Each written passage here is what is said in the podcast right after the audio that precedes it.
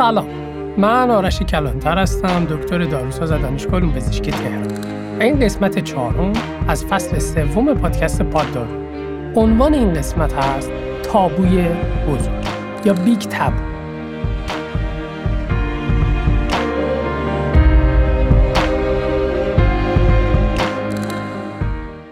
در این قسمت قصد داریم درباره روابط پرخطر یا حفاظت نشده و عوارضشون صحبت کنیم.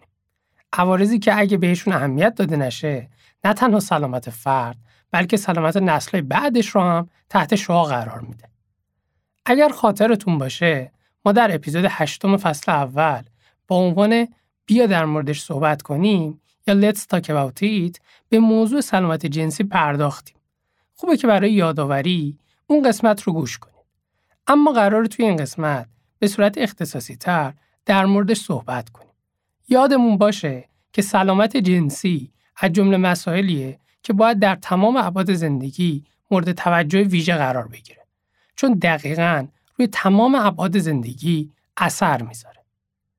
عزیزانی که می‌خوان شنونده ما باشن می‌تونن پاددارو رو در اپلیکیشن های اختصاصی پادکست مثل Castbox، Apple Podcast و Google Podcast یا سایر پادگیرایی که موجودن search کنن و گوش بدن.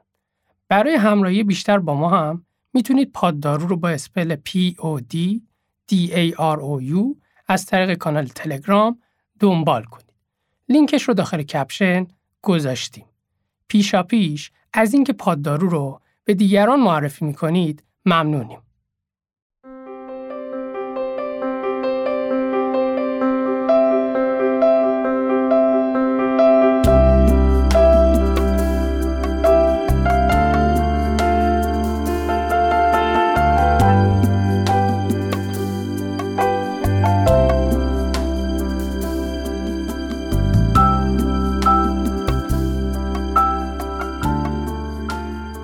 آبراهام مازلو نظریه پرداز کلاسیک مدیریت در سال 1943 هرم سلسله مراتب نیازهای مازلو یا به طور خلاصه هرم مازلو رو پیشنهاد داد.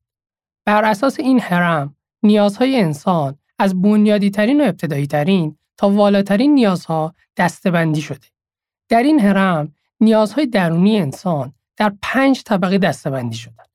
ابتدایی ترین طبقه که در قاعده و کف هرم قرار داره نیازهای فیزیولوژیکی و جسمانی مثل نیاز به تنفس، نیاز به خوراک، نیاز به آب، نیاز به رابطه جنسی و غیره.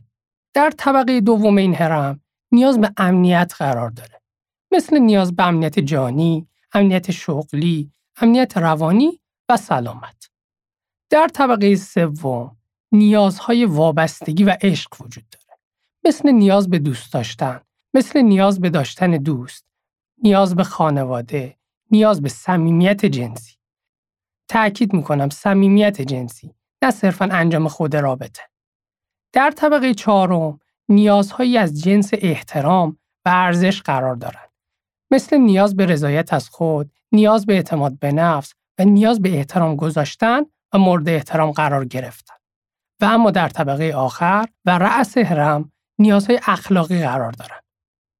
نکته مورد اهمیت درباره این هرم و نیازها اینه که بدون برآورده شدن نیازهای طبقات پایین، نیازهای طبقات بالاتر برای انسان اهمیت پیدا نمی‌کنه. به کمک این نظریه می‌تونیم بسیاری از رفتارهای فردی و اجتماعی رو شرح بدیم. به طور مثال، کسی که درگیری ذهنیش سیر کردن شکم خودش و خانوادشه نمی‌تونه به سلامت، امنیت مالی و روابط اجتماعی فکر کنه چون اصلا اینها مسئله اساسی زندگیش نیست. گفتیم که نیاز به داشتن رابطه جنسی مثل غذا خوردن، نوشیدن آب و تنفس این نیاز فیزیولوژیک و کاملا اولی است. پس اگه کسی در این موضوع دچار مشکل باشه نمی‌تونه به خوبی به نیازهای دیگرش رسیدگی کنه. این حرف شاید برای ما کمی سنگین به نظر برسه اما واقعیت همینه. علت این قضیه می‌تونه این باشه که در مورد این موضوعات خیلی با ما صحبت نکردن و هر چیزی که در موردش با احتیاط صحبت بشه به شکل تابو در میاد و همین باعث میشه برای خیلی از ما سخت بشه این پدیده ها رو همرده غذا خوردن و باقی مسائل معمول قرار بدیم. اما موضوعی که مسجله نقص در اطلاعات و مخصوصا آموزش های مرتبط در این زمین است. حالا ما تا جایی که بتونیم در موردش صحبت می‌کنیم. دارا بودن سلامت جنسی به فاکتورهای زیادی بستگی داره که مهمتریناش آموزش، یادگیری و شناخت انواع روابط پرخطر و جلوگیری از اونه. حالا بیاین ببینیم اصلا به چه رابطه ای پرخطر گفته میشه. روابط جنسی پرخطر به انواع روابط در هر سنی و با هر گرایشی گفته میشه که فرد رو در معرض ابتلا به انواع بیماری جسمی و روانی قرار بده. علاوه بر این تعریف، تمامی تعاریفی که از این رابطه پرخطر ارائه شده، اول و آخر می‌رسه به برقراری رابطه جنسی بدون رعایت چند نکته ساده. همینجا این نکته مهم رو خدمتون میگم که روابط پرخطر فقط برای افراد مجرد از لحاظ شرعی نیست.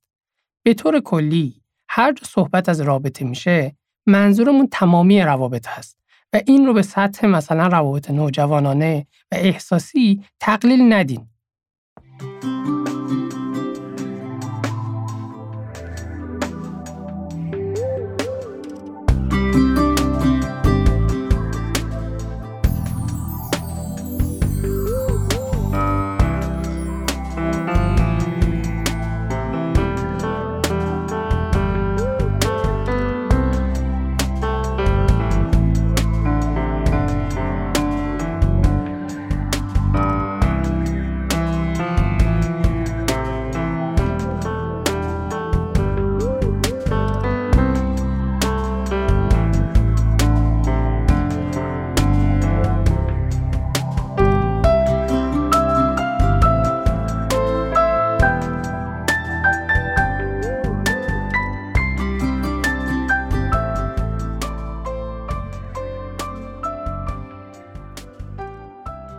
قبل از اینکه بخوایم این چند نکته ساده رو بگیم، بیایم در مورد بیماری مقاربتی صحبت کنیم.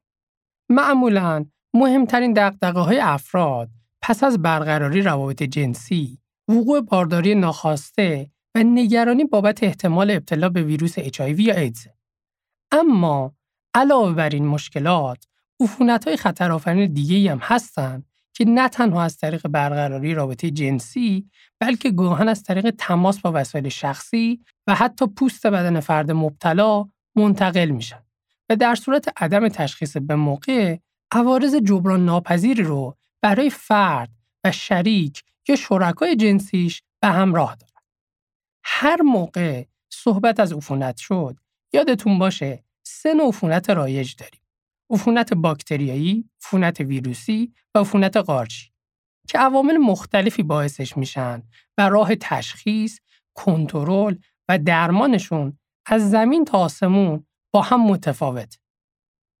بیماری مقاربتی یا STD یا Sexually Transmitted Disease بیماریه که انتقالش از یه شخص به شخص دیگه از طریق تماس جنسی صورت می‌گیره.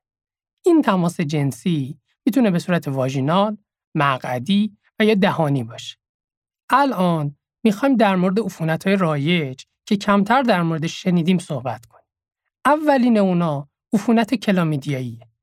کلامیدیا یه بیماری مقاربتی باکتریایی رایجه که با آنتیبیوتیک های تجویزی به راحتی قابل درمان.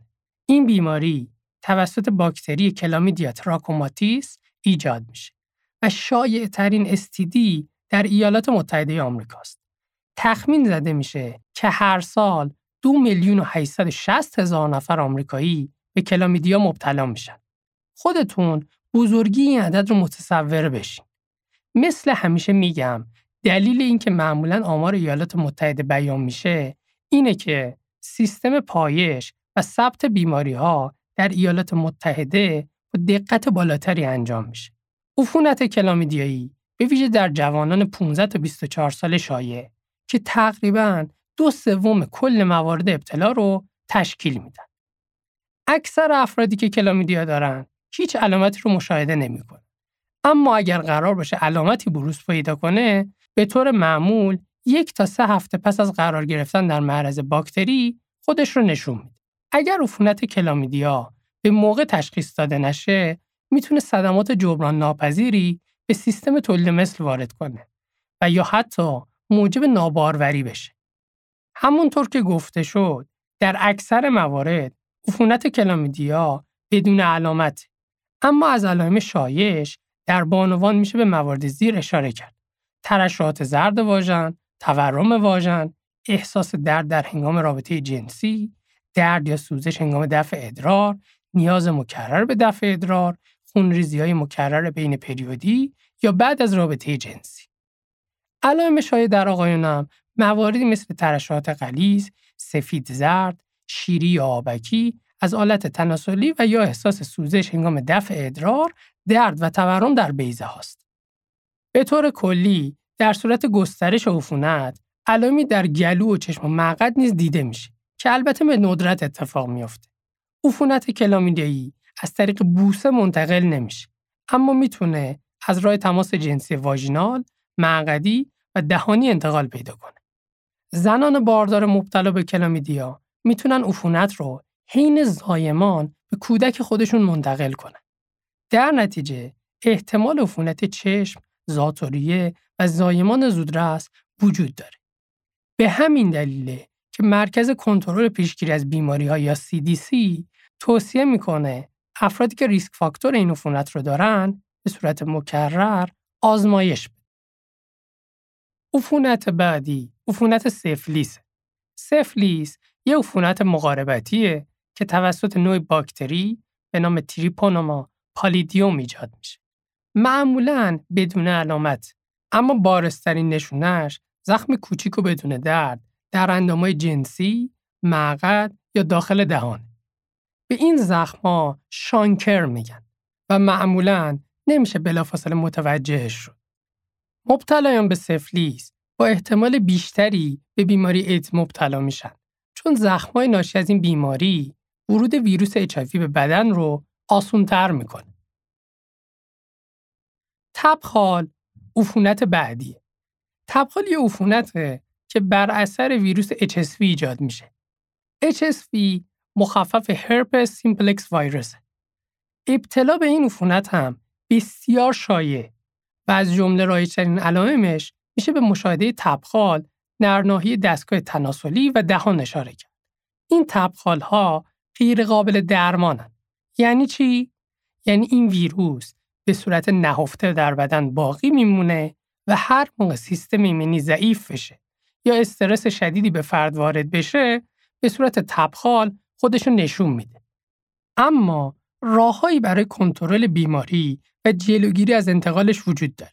مثل اینکه در حین برقراری رابطه از برخورد نواحی درگیر با تبخال به پارتنر جلوگیری بشه. عفونت های بعدی انواع هپاتیتان هپاتیت یکی از بیماری های التهابی کبده و انواع مختلفی هم داره. هپاتیت بی و سی و دی عفونت های ویروسی هن که از راه تماس جنسی منتقل میشن و خطرناکن. در بیماری هپاتیت به مرور سلولای کبدی از کار میافتن که می‌تونه خطرناک و کشنده هم باشه.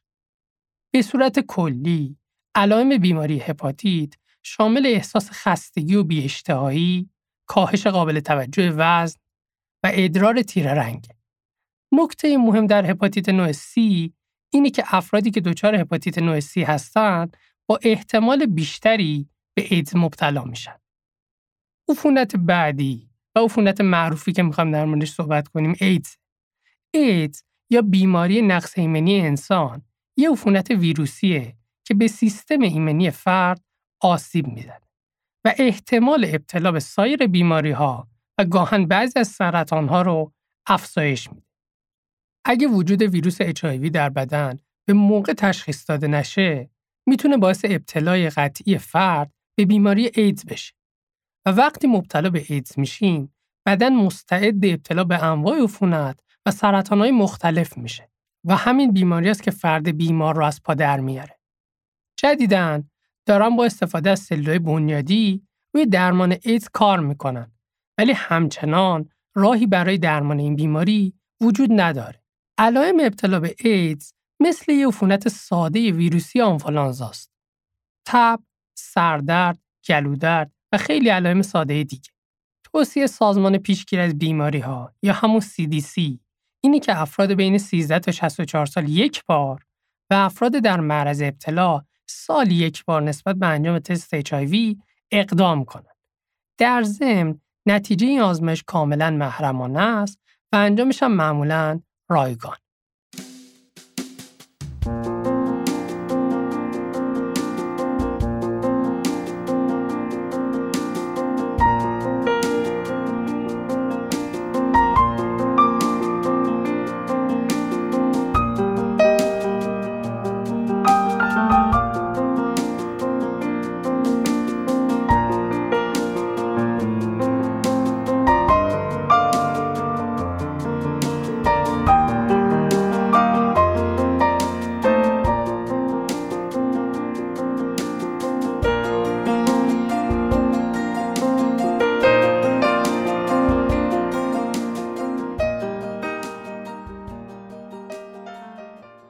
مورد آخر و شایعی که ما ایرانی باید بیشتر حواسمون رو بهش جمع کنیم ویروس پاپیلومای انسانی یا HPV. ابتلا به این عفونت ویروسی نه تنها از طریق برقراری رابطه جنسی با فرد مبتلا بلکه از طریق تماس پوستی هم اتفاق میافته. به همین دلیل استفاده از کاندوم هم احتمال ابتلا رو تا 50 درصد کاهش میده و به صفر نمیرسونه. این ویروس دارای سویه های مختلفیه که از بین اونا بعضیاشون اغلب مشکلی ایجاد نمی‌کنن. اما بعضی سویه ها هم هستن که موجب به وجود اومدن زیگیل در نواحی مختلف بدن و اگر شرایط بد پیش بره باعث بروز سرطان هایی مثل سرطان دهانه رحم و سرطان واژن در خانم ها و همچنین سرطان حالت تناسلی در آقایون میشن. طبق گزارش CDC ابتلا به این ویروس اینقدر شایعه که اکثر افرادی که از نظر جنسی فعال هستند حتی با شرکای معدود در برخی مواقع درگیر این عفونت میشن. از شایع‌ترین علائم ابتلا به این ویروس در آقایون خانم‌ها میشه به مشاهده زیگیل در اطراف دهان، گلو و دستگاه تناسلی، احساس درد در هنگام برقراری رابطه جنسی، مشاهده ترشحات غیر معمول خونریزی، زخم و برآمدگی در اطراف باسن، ران، واژن و بیزه ها اشاره کرد. این زیگیل ها معمولا چند هفته یا چند ماه بعد از رابطه ظاهر میشن. اما متاسفانه اگر فرد درگیر گونه های منجر به سرطان بشه نه تنها در مراحل اولیه علائم خاصی رو مشاهده نمی‌کنه بلکه در مراحل پیشرفته و بعد از تشخیص روند درمانی بسیار سختی داره. برای پیشگیری از ابتلا به این ویروس علاوه بر نکات کلی که جلوتر در موردش صحبت می‌کنیم روش موثر دیگه هم وجود داره. که واکسیناسیونه. این ویروس دارای واکسنه که در سه دوز به افرادی که به بلوغ جنسی رسیدن تزریق میشه. واکسن اصلی این ویروس واکسن گارداسیله. متاسفانه تزریق این واکسن در کشور ما با وجود اینکه حدود 8 درصد ایرانیا یعنی 6.5 میلیون نفر مبتلا به این ویروس هستند و به صورت ناقل در جامعه به زندگیشون ادامه میدن در برنامه واکسیناسیون عمومی وارد نشده احتمالاً دلیل اصلی این تصمیم قیمت بالای این واکسنه. واکسن گارداسیل به صورت محدود در داروخانه ها موجوده و می‌تونین تهیهش کنین. نوع ایرانی این واکسن هم با اسم پاپیلوگارد موجوده. اما فقط جلوی دو سویه اصلی عامل سرطان رو می‌گیره و دو سویه اصلی باکتری که باعث ایجاد زگیل های تناسلی میشه رو کاور نمی‌کنه.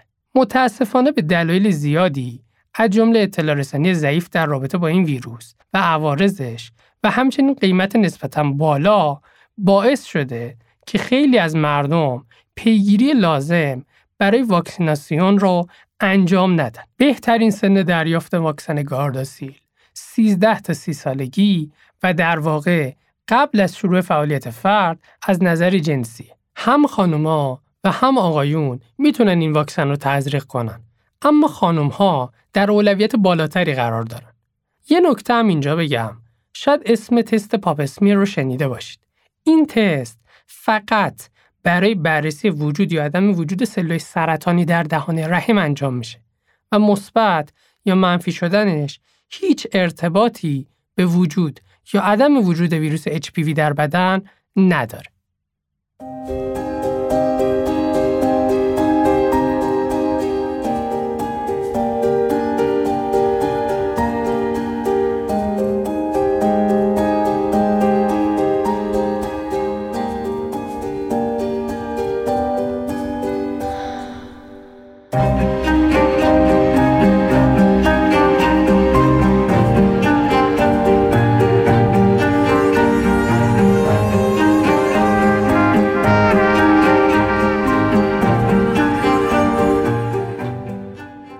الان بیشتر درباره آسیبای فیزیکی روابط پرخطر صحبت کردیم. اما مشکلات یه رابطه ناسالم فقط معطوف به بیماری و عوارض فیزیکی نیست. در قرن 20 با افزایش تنوعگرایی افراد و در ادامهش برقراری روابط زودگذر یا اصطلاحاً یه شبه بررسی اثرات روانی بیش از پیش مورد توجه متخصصا قرار گرفت. روان پزشکا و متخصصا بعد از انجام آزمایش آماری گوناگون به این نتیجه رسیدن که تهدیدهای روانی به وجود اومده بر اثر برقراری روابط پرخطر رو میشه به دو دسته تقسیم کرد. دسته اول تهدید سلامت روان به علت بروز بیماری مقاربتیه و دسته دوم تهدید سلامت روان به علت بروز اختلال در روابط عاطفی. افسردگی، نوسانات خلقی، کاهش امید به زندگی، از دست دادن انگیزه و پرخاشگری از جمله رایشترین عوارض روانی این روابط هستند که توی قسمت های داستان افسردگی و سلامت روان در مورد اهمیت این بخش از سلامت به طور مفصل صحبت کردیم. توصیه می کنم یه سری به این قسمت ها هم بزنید. خب بگذاریم. بارها و بارها شنیدیم و می‌دونیم که فکر علاج مصیبت رو باید قبلش کرد و یا به یه زبون دیگه پیشگیری بهتر از درمانه. اما مهم عمل به این جملات تا تکرارشون. به دلایل مختلفی که دیدیم تشخیص و درمان بیماری مقاربتی سخت. یکی از مهمترین دلایل این موضوع بحث فرهنگیه. مردم برای سرماخوردگی خیلی راحتتر و سریعتر به پزشک مراجعه می‌کنن تا برای یه بیماری مربوط به روابط و مسائل جنسی. در حالی که سرماخوردگی بسیار کم خطرتر از بعضی از بیماری مقاربتیه. خلاصه اینکه راهکار اصلی و موثر در رابطه با بیماری مقاربتی تلاش برای کاهش انتقال و قطع زنجیره ابتلاست.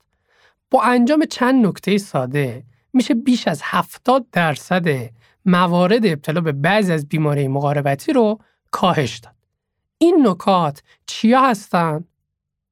یک بدون کاندوم رابطه جنسی برقرار نکنید. فقط افرادی که به صورت قطعی یک شریک جنسی دارن و سالم بودن خودشون و شریکشون مطمئنا می‌تونن بدون کاندوم رابطه جنسی برقرار کنن. دو تا جای ممکن از برقراری رابطه جنسی با فردی که شرکای جنسی متعددی داره یا فردی که مورد اعتماد نیست خودداری کنید. مورد اعتماد نبودن به این معنیه که اطلاعات کافی از وضعیت سلامت جسمی، جنسی و روانی فرد در دسترس نباشه. ممکنه شریک جنسی شما با شما رابطه نزدیکی داشته باشه اما اگر در مورد وضعیت سلامت جسمانی و روانی و جنسی اون اطلاعات نداشته باشید مورد اعتماد تلقی نمیشه. 3. از برقراری رابطه جنسی تحت تاثیر الکل، مواد مخدر و انواع روانگردان ها به شدت خودداری کنید. اولا اینکه این موارد باعث کاهش لذت در رابطه میشه. دوما اینکه در این شرایط معمولا فرد توانایی تصمیم گیری درست و یا انتخاب معقول رو نداره و ممکنه دست به انجام رفتارهای پرخطر بزنه.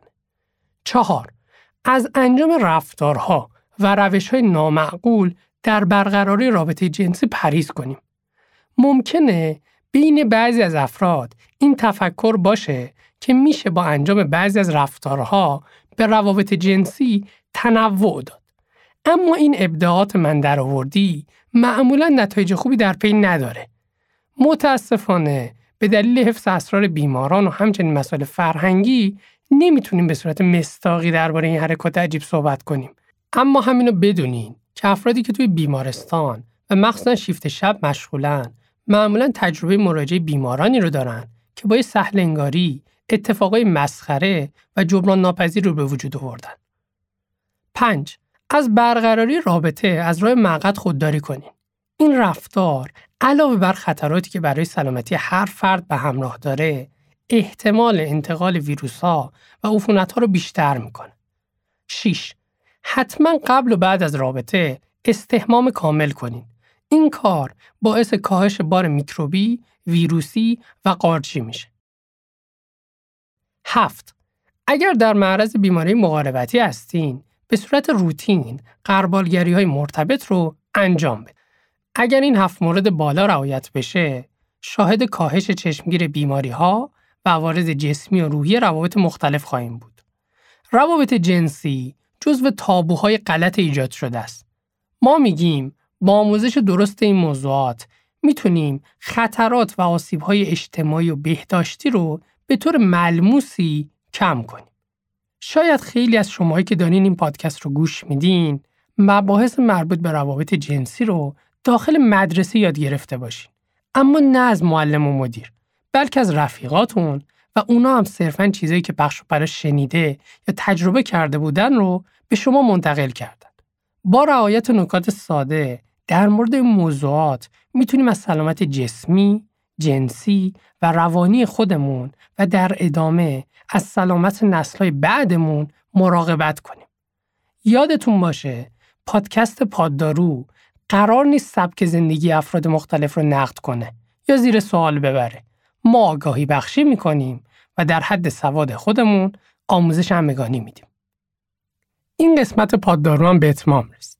امیدوارم موضوعی که دربارش صحبت شد براتون مفید و جذاب بوده باشه. ممنون از اینکه پاددارو رو به دوستان و آشناهاتون معرفی می‌کنید. اگر موضوعی وجود داره که دوست دارین در موردش پادکست ساخته شه حتما اونو به همون پیشنهاد بدید. و مثل همیشه مواظب خودتون و اطرافیانتون باشین. این روزها بیشتر. ما می‌خوایم سالم باشید.